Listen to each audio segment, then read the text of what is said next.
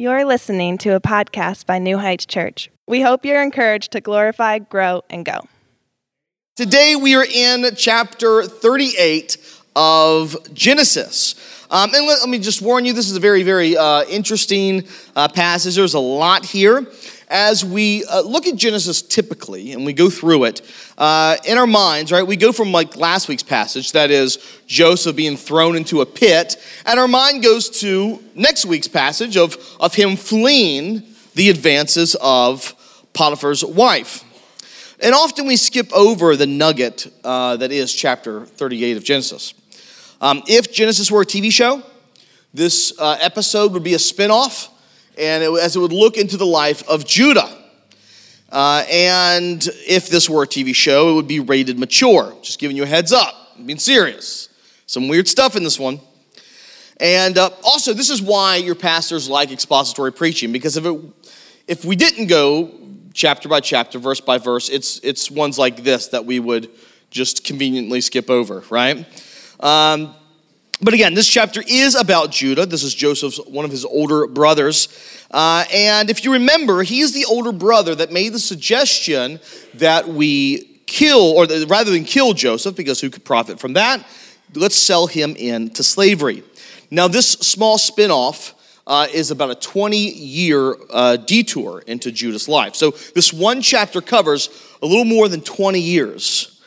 And so, a lot of time is passing in this passage. If you're a note taker, got a few points for you. It is Judah's covenant failure, Judah's parental failure, Judah's moral failure, fa- fa- failure, excuse me, and God's response to those things. Okay.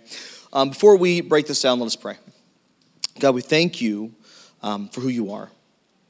Lord, we thank you for your word. I, I thank you that we can just slow down this morning and come before you and worship together. Lord, we, we praise you for your word, and I just ask that you use this word today to bring about repentance, to show us our sin, and to draw us closer to you. Lord, we love you and we praise you. It's in Jesus' name we pray. Amen. The first point is Judah's covenant failure. Now, if you remember, starting with Abraham, God made a promise with this family. The Lord said he would increase their descendants, he would give them the promised land, and that he would bless the world through them. And this was God's plan. And Judah was part of this covenant family. Thus, he was part of this plan. Let's see what Judah does. Genesis 38, verse 1.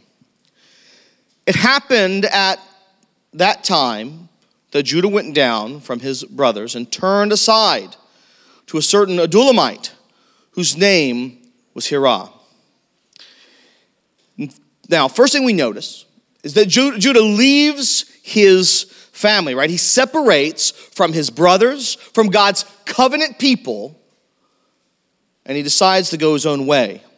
Now, we don't know why he leaves his brothers, but for a time being, he leaves God's people his family, this covenant family, and he clings to those outside of the covenant promise. Now, this is true back then, and it's true today. That when God's people separate themselves from the body, from God's covenant people, we get into some trouble. When we turn away from the family, we, what we end up doing is embracing sin. And this is exactly what happens to Judah. He surrounds himself not with those who love the Lord, but those who mock it. Not those who would hold him accountable, but those who would be okay and be gentle, encourage his sin. His business partners, right, are not God-fearers but men who chase their ambition over godly obedience. The people closest to him, they reject the God of the Bible. And it's no surprise that his life will look more like a Canaanite than that of a child of the covenant. And how many Christians do we know who do the very same thing? Who claim Christ, who claim to be under grace, yet they leave biblical accountability and lean into a people who encourage their sin. How many live and play in open defiance from the Lord's commands? The Judah, right? With this is what he's doing. And there's no in the first verse or two, there's no obvious transgression that we can really point to outside that he's left accountability of God's people. He's no longer accountable to those, to his covenant family. Rather, he's embraced the way of the Canaanites. Judah's life probably looks very similar to what it did while he was living with his family. He was a shepherd, so he's doing what shepherds do, hanging out with sheep and whatnot, whatever else they do.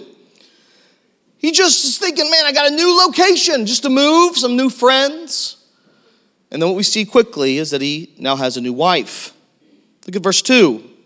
There Judah saw the daughter of a certain Canaanite whose name was Shua. He took her and went into her and conceived and bore a child and he called his name Ur. She conceived again and bore a son, and she called his name Onan. Yet again she bore a son, and she called his name Shelah.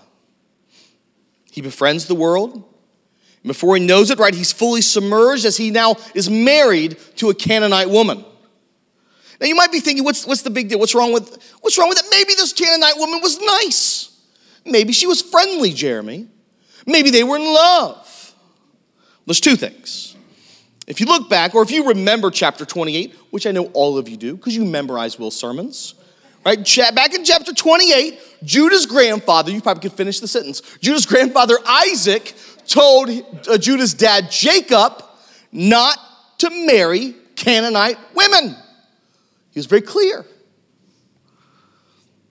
Now, maybe this was because he didn't like those Canaanite women. They're nothing but trouble.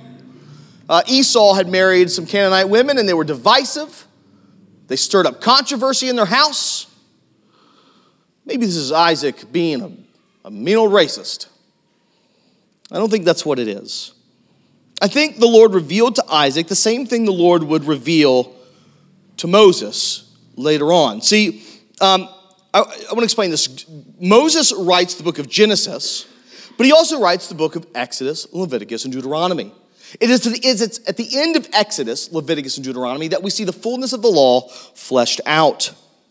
Now, in the law, God tells Moses, again, who wrote Genesis, that when the promised people, when the people would enter into this promised land, they're going to come across a whole different groups of people. And he tells them, among them, on the Canaanites. And God says this about the Canaanites You shall not intermarry with them giving your daughters to their sons, or taking their daughters for your sons. For they should turn away your sons from following me to serve other gods. This is what happened to Judah's uncle Esau. And this is what also what happened to Judah, as he did not heed the warning of the Lord that he laid on his grandfather's heart, Isaac. Now, Judah is brought to this new Canaanite world, this new Canaanite way of living. And Judah's going to feel tension between these two worlds the world in which he uh, is now living in, this pagan uh, world, and the world that, this religious upbringing that he had. He's going to have this tension and struggle after leaving God's covenant people of what it means to be a godly husband and to be a godly parent as he tries to raise his kids outside godly instruction. So after he leaves God's covenant people, let's look at his next failure Judah's parental failure. Judah uh, and his wife had three uh, children that we know of. Uh, the oldest one is Ur, a nice, beautiful name there. Ur. Their son was, uh, another son name was Onan, and the third child was Shelah. It should not shock you that when we learn of his children, that they are exceedingly wicked. Right? They do not follow the Lord. They don't fear the Lord. They do not seek to please the Lord. They're fools in every way, and they act just like the world because it was the world that raised them. They were not raised among God's people. They were not raised within the Word, but by the world. And thus they acted like what they saw. Now, I want to say this, and I know this, that we, you can be a godly parent and you can preach to your kids day after day and you can be faithful and we will all mess up, right? But and, and, and, there's some kids that simply still rebel, right? Kids some days grow up to be adults and they have to take account of, be accountable for what they do and what they choose. But that's not what we see here in, in the life of Judah as a parent. What we see is, is, is really, there's no evidence of godly instruction at all. In fact, later we're going to see that he tries to excuse it. There's no evidence that he ever calls his kids to repentance. There's no evidence that he ever says, hey, maybe you should be careful not to offend the, the creator of the world, your God, my God. There's no evidence of godly instruction. What is clear is that the fruit of Judah's rebellion and his failure to obey God's covenant command will lead to heartbreak with his own family, specifically with his children. His lack of faithfulness is going to trickle down to his children, who surprise, guess what? They're going to lack in faithfulness. They'll have none. Look at verse 6. And Judah took a wife for Ur, his firstborn, and her name was Tamar. But Ur, Judah's firstborn, was wicked in the sight of the Lord, and the Lord put him to death, right? We don't know much about Ur. What we know is that he is a wicked, wicked son, so wicked that the Lord lost his patience and said, You know what? I'm just going to kill you. I'm done with you. I'm done. Again, we don't see Judah warning against the wrath of God. Right? No godly advice from Judah. Judah may have been okay with it, but the Lord is done. And he says, I'm not going to be mocked. And he removes him from the earth. Now, what Judah does next will have some of you scratching your head, and this is where things get really interesting. Verse 8 Then Judah said to Onan, Go into your brother's wife and perform the duty of a brother in law to her, and raise up offspring for your brother. Now, this sounds odd to us, right? Because think about what's being said. The second child, Onan, is being asked by his father to have sex with the, his sister in law, Tamar. Now, some of you might go, man, Judah is a wicked guy. And you're right. But this is not evidence of him being wicked. Judah's re- request is not out of wickedness, it's actually a sign of his religious roots. Now, let me explain because I know some of you may be thinking, how is a younger brother having sex with his sister in law some sort of godly thing? Doesn't sound very godly. Just hang with me. Now, as I mentioned, God gives what is called the Mosaic Law to Moses in the book of Exodus, and it's further fleshed out again in Deuteronomy and Leviticus as I previously stated. Now, this is not the first time we get parts of the law, a little bits uh, of the law that will later be fleshed out in full in, in Leviticus, Exodus, Deuteronomy. Okay? For example, um, we've already mentioned, right, not marrying a Canaanite woman in chapter 28. This was a little shadow of the law that's more fully fleshed out in Leviticus and Deuteronomy. We see that there's my, my favorite topic, circumcision, right? We see a little bit of this introduced into Genesis, later fleshed out, all pun intended, in Leviticus and Deuteronomy. We see altars and sacrifices in Genesis, more fully fleshed out in Leviticus and Deuteronomy. This is exactly what's happening. A part of the law being hinted but fully to be fleshed out later in Leviticus and Deuteronomy. It's called a Levirate marriage. Now, we actually see this. If you're a big fan of Ruth, if you're like, man, Ruth, that's my book, you actually see this in Ruth. That weird thing with the, with the sandal at the end, that's the lever, it's a, one of the parts of the ordinance of the Levirate marriage. Um, so, what Judah's asking, just to, so we're all on the same page, he's asking his second son, Onan, to practice a godly religious ordinance that's been passed down by his godly family, an ordinance that is shown in Genesis, but again, fully explained in the law. I want to read you part of the law so you don't think I'm a liar. Deuteronomy 25, 5 through 6. If brothers dwell together and one of them dies and has no son, the wife of the dead man shall not be married outside the family to a stranger. Her husband's brother shall go into her, that means sex, and take her as his wife and perform the duty of a husband's brother to her. And the first son whom she bears shall succeed to the name of his dead brother, that his name may not be blotted out of Israel. So I know this sounds super strange to us and super weird, right? At least I hope it does, right? We'll, we do some, we can do some counseling later, maybe.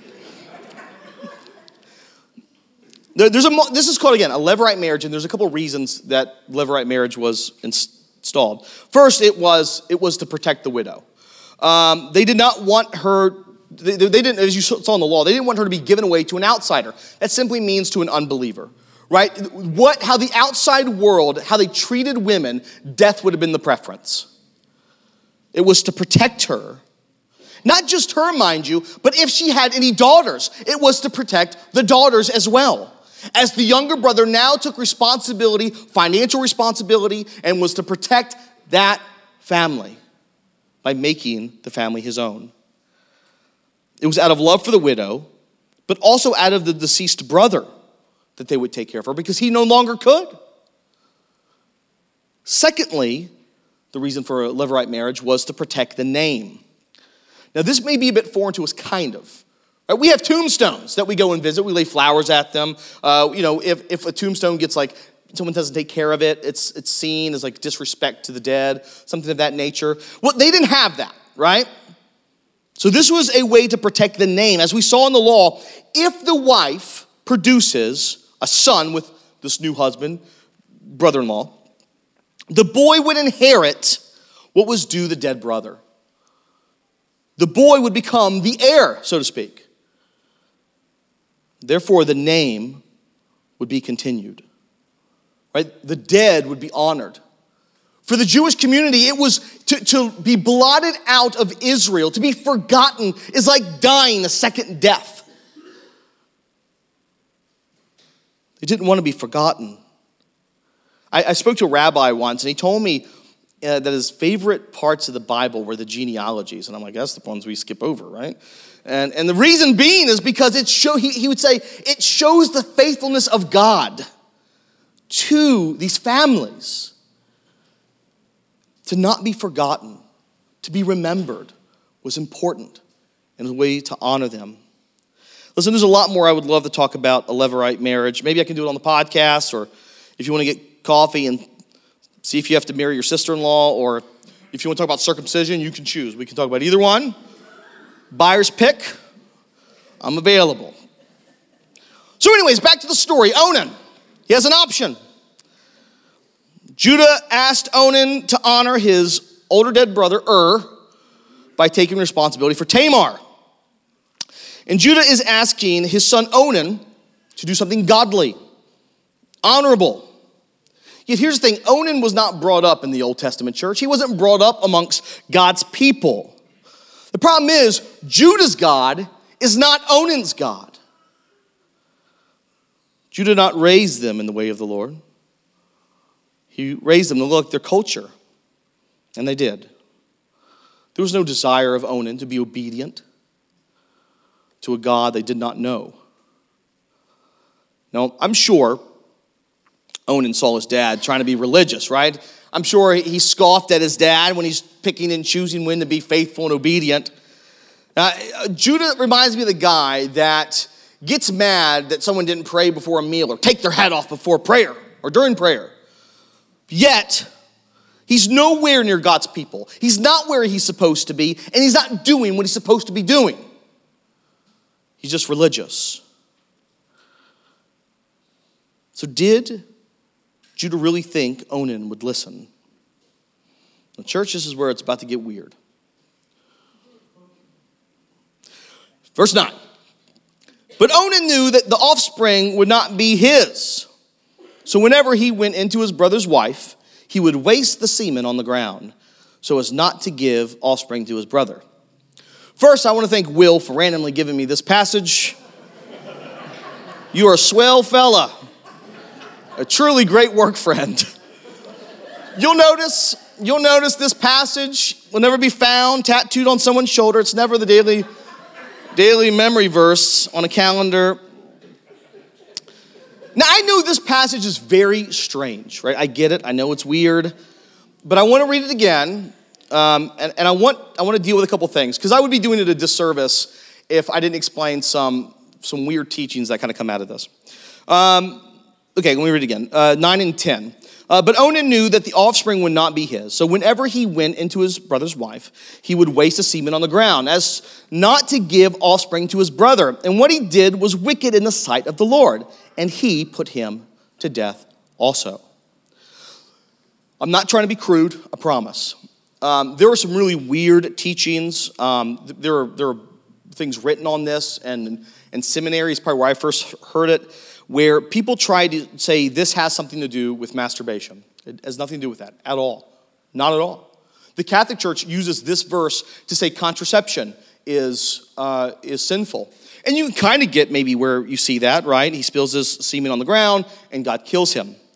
But that's not what this verse is talking about at all.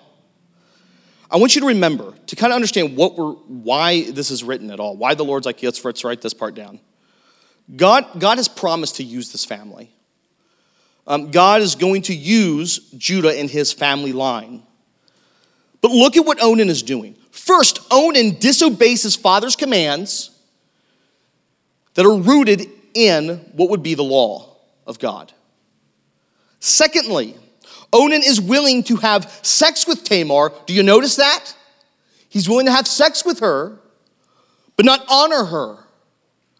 He's willing to use her for his physical pleasure and abuse her, but not honor her or his dead brother as the law commanded. And why does he refuse to try to give her a child? It tells us. Onan knew that the offspring would not be his. Right? He knew that the offspring would not be his. Now you might go, wait a minute. Do they not understand the birds and the bees? They do.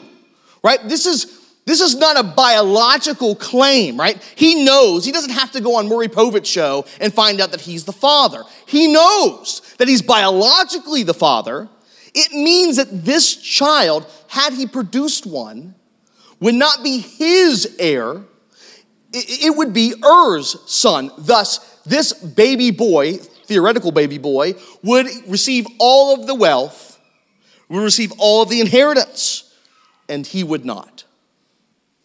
I hope that makes sense.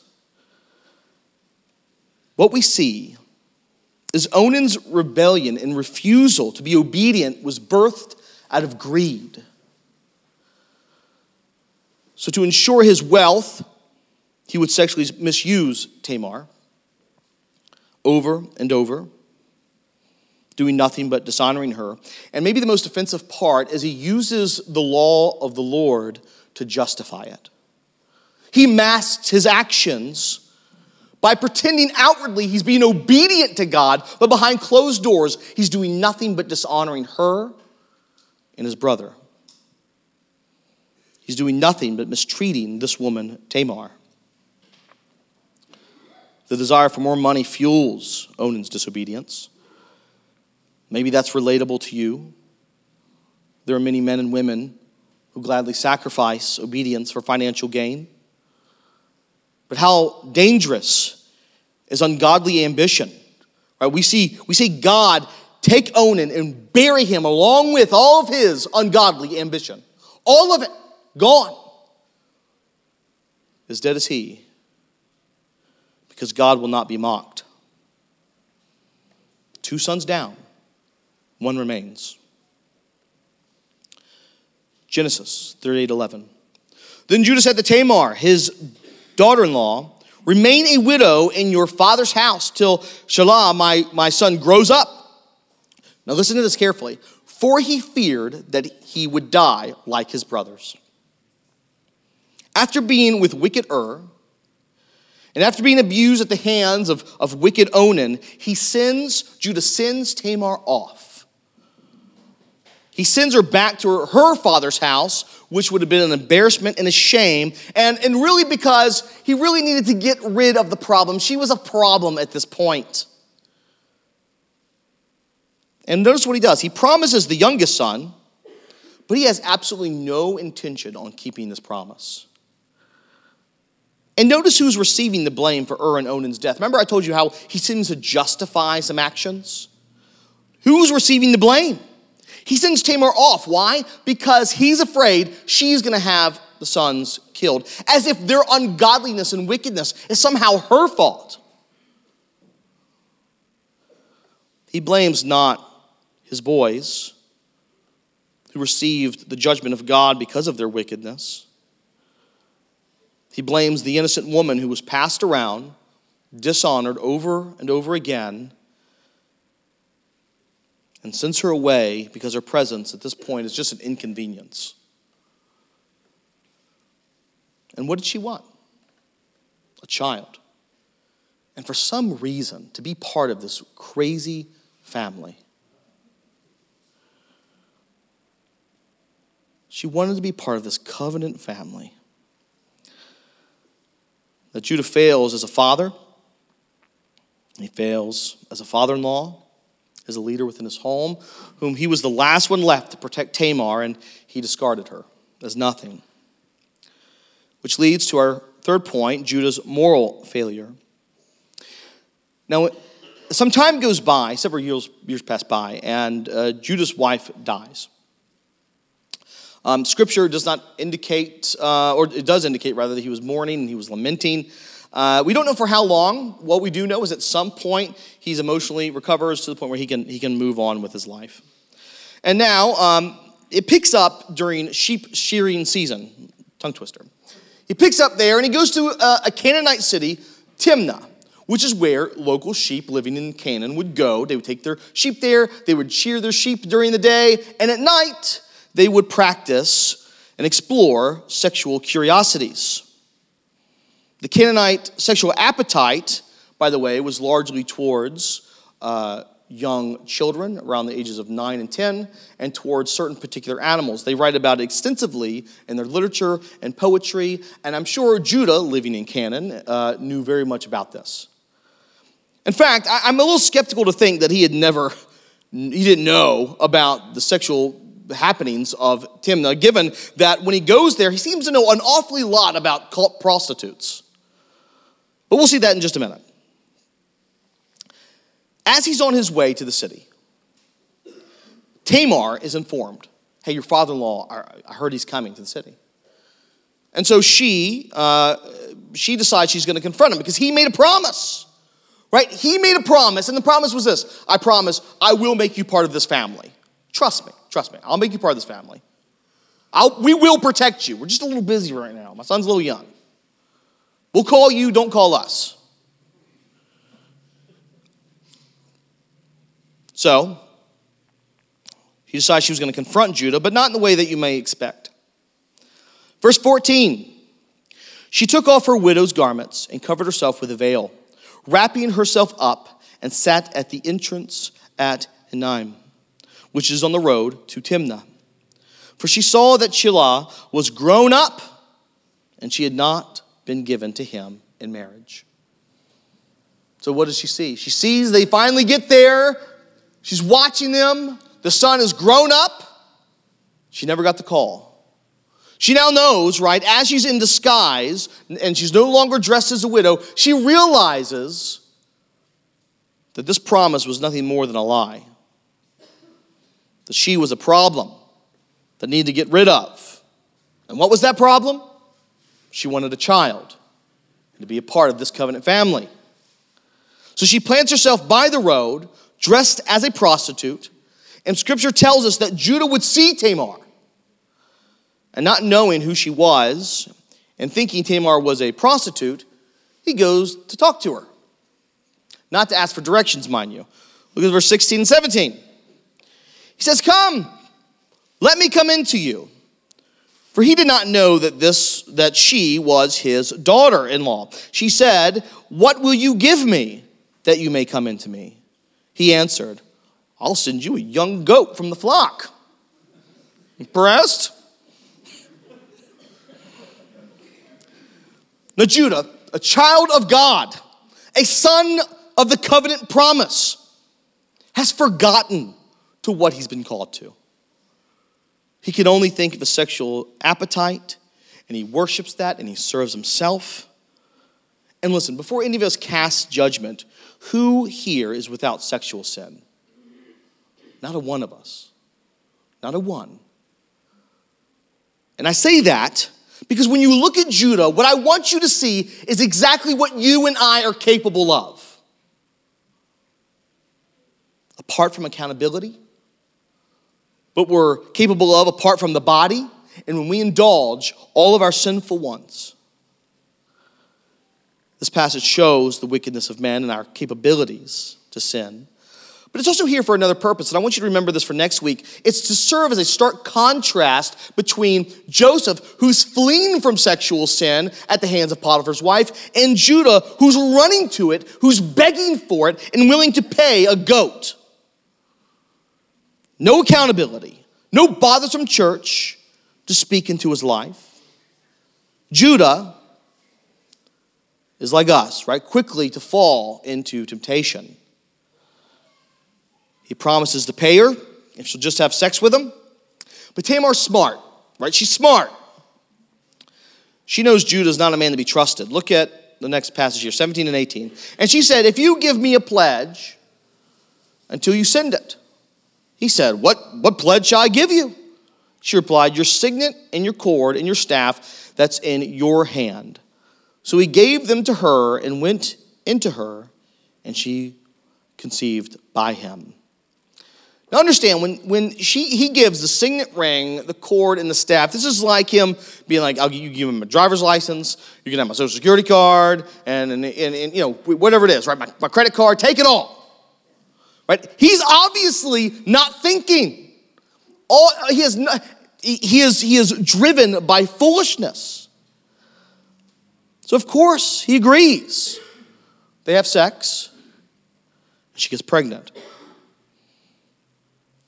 Verse 24 About three months later, Judah was told, Tamar, your daughter in law has been immoral Moreover, she is pregnant by immorality. And Judah said, Bring her out and let her be burned. Want you hear that carefully again. He demands that this woman, who he impregnated, he doesn't know it yet, he wants her to be burned. It's interesting, isn't it? Judah's deeply upset with immorality all of a sudden. Like most of us, right? He's okay with his immorality. That, that's different. That's different. He was lonely, people. He's okay with his immorality. But what really gets under his skin is the immorality of other people. That's what he hates. But do you hear what he wants to do to Tamar? He wants to burn her, right? He wants to kill her, the hypocrisy.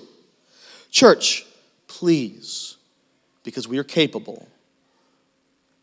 Be careful not to become Judah, quick to see the speck in the eye of others while ignoring the plank in yours.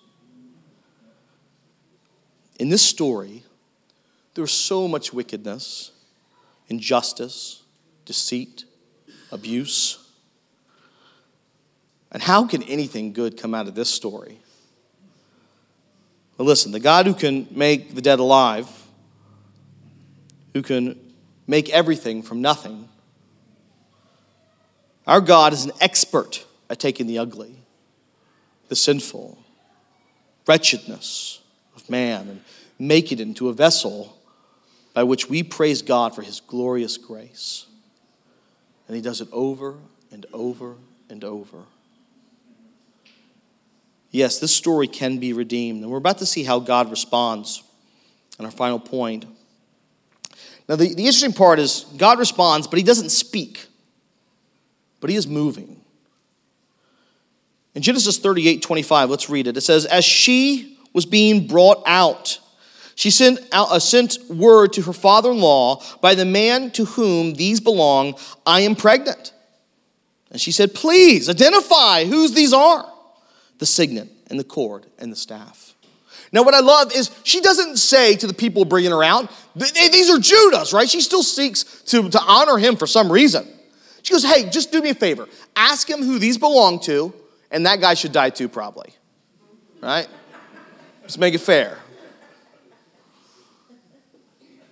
Now, this doesn't mean she's safe. She exposed, this doesn't mean she's safe. Like, Judah has the power to kill her. Sure, there'll be whispers in town, like, how did, uh, how did Tamar get his signet ring? Elbow. Right? There will be whispers like that through the town. Doesn't, he could easily silence her, kill her, right? Easily. But God does something here. God moves. Judah has failed in every area of life that matters to this point, right? He sold his brother. He left his covenant family. He married an unbelieving woman. He has not been personally faithful. He's failed to raise his kids in the Lord. He abandoned his daughter in law. He got caught trying to rent a prostitute. He gets caught being a hypocrite and trying to kill this woman. And now, here, uh, this, this woman who has nothing, no social status, no wealth to speak of, here God uses her to confront Judah with his sin, with his failures, with his immorality, and all of his rebellion. And this is how Judah responds in verse 26 She is more righteous than I, since I did not give her to my son Shelah, and he did not know her again. Now, in Hebrew, it actually reads, She is righteous, and I am not. Here he sees the Tamar still fighting to be a part of this family, be a part of God's family. It was Judah who lied, who mistreated, who discarded. Look, Tamar's actions, right? We, we may look at them and be like, they're a little weird, a little suspect, right? But, but she's forced into a horrible situation, and she is simply trying to make Judah a man of his word and, and have him fill, fulfill God's uh, law. Judah knew better. So, what is God doing?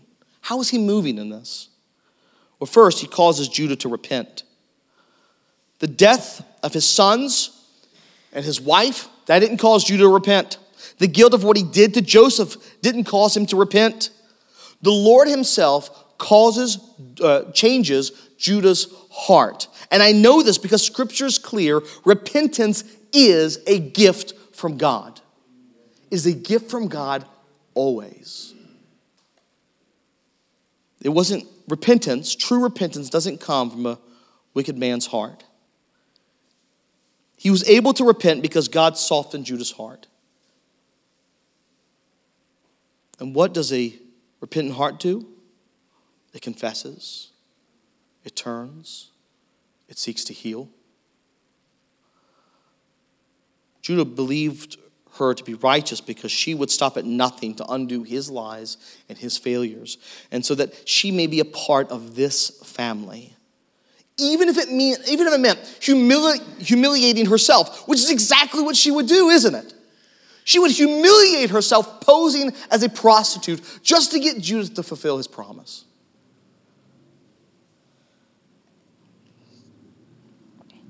Meanwhile, Judah has done everything to forfeit his right to be a son of the covenant. But also notice this God has blessed Tamar, and God has moved in Tamar's heart because perseverance is also a gift from God. It is not natural for a woman to be treated like this and continue to persevere in God's family. The perseverance of saints is by God alone. But beyond that, God blesses her by giving her protection. And I love it, right? She did not give up on God's family, right? She experienced just nastiness on, on behalf of God's people, right? Uh, she saw they can be petty, argumentative, selfish, cold, just cruel. Yet, she didn't leave. God gave her home. And I love it, right? I really do love that it mentions that Judah did not seek to have a sexual relationship with her. She had been abused and disrespected too much. God gave her a place, He made her safe. And He gave her exactly what she had been praying for the whole time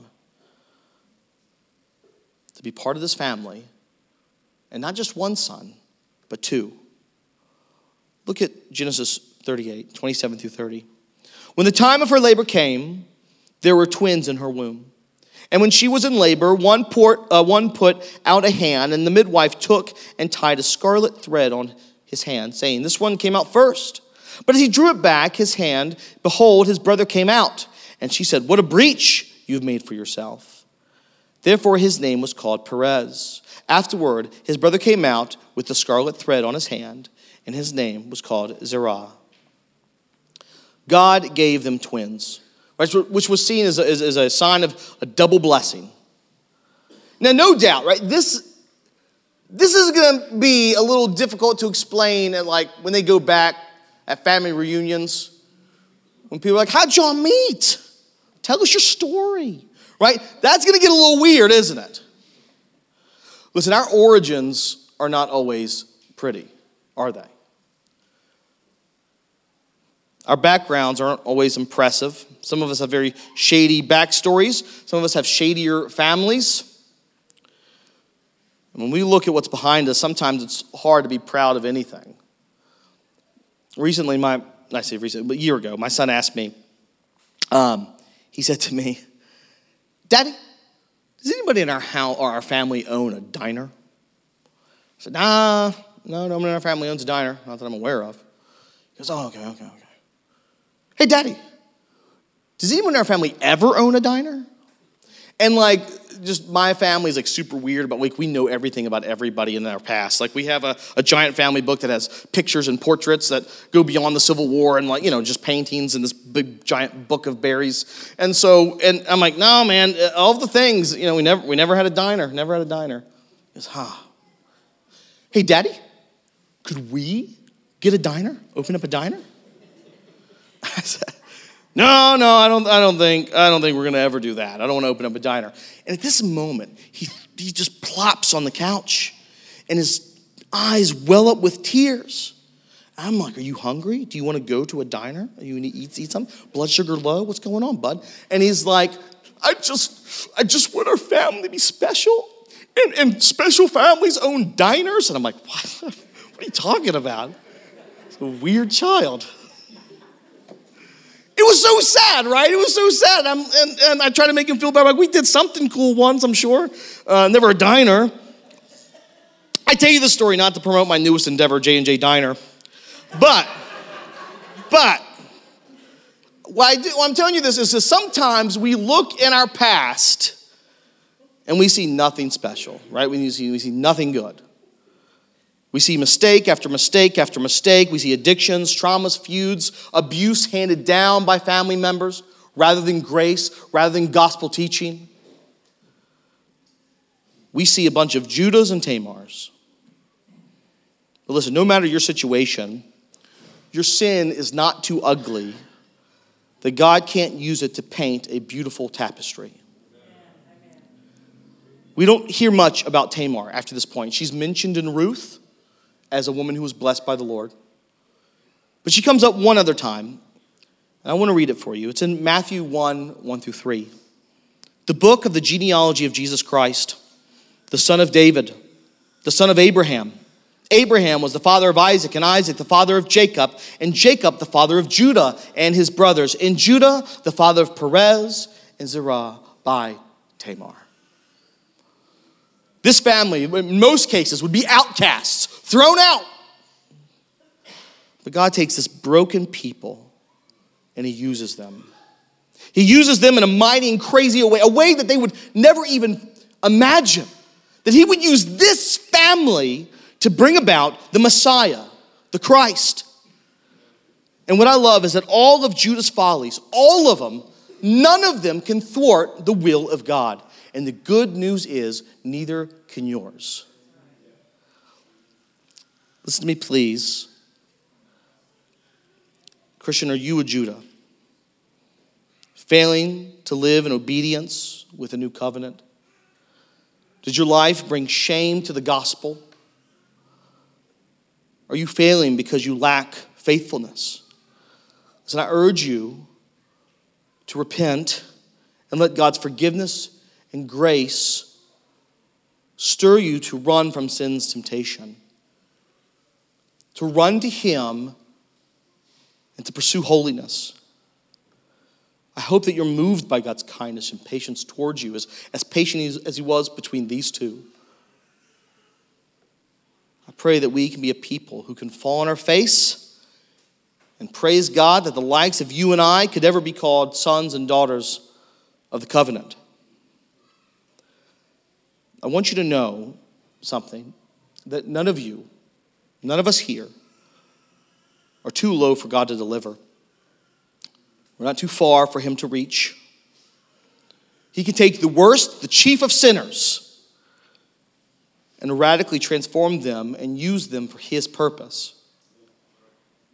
He can take a, a Tamar and a Judah and weave them into His plan. Listen, as we read this story, we all know, we all know what we are capable of. But, church, do you know what God's capable of? Your sin, your past, it stands no chance against the grace of God. We hope you enjoyed the podcast. To learn more about New Heights Church or a relationship with Christ, please visit our website at www.newheightswv.com.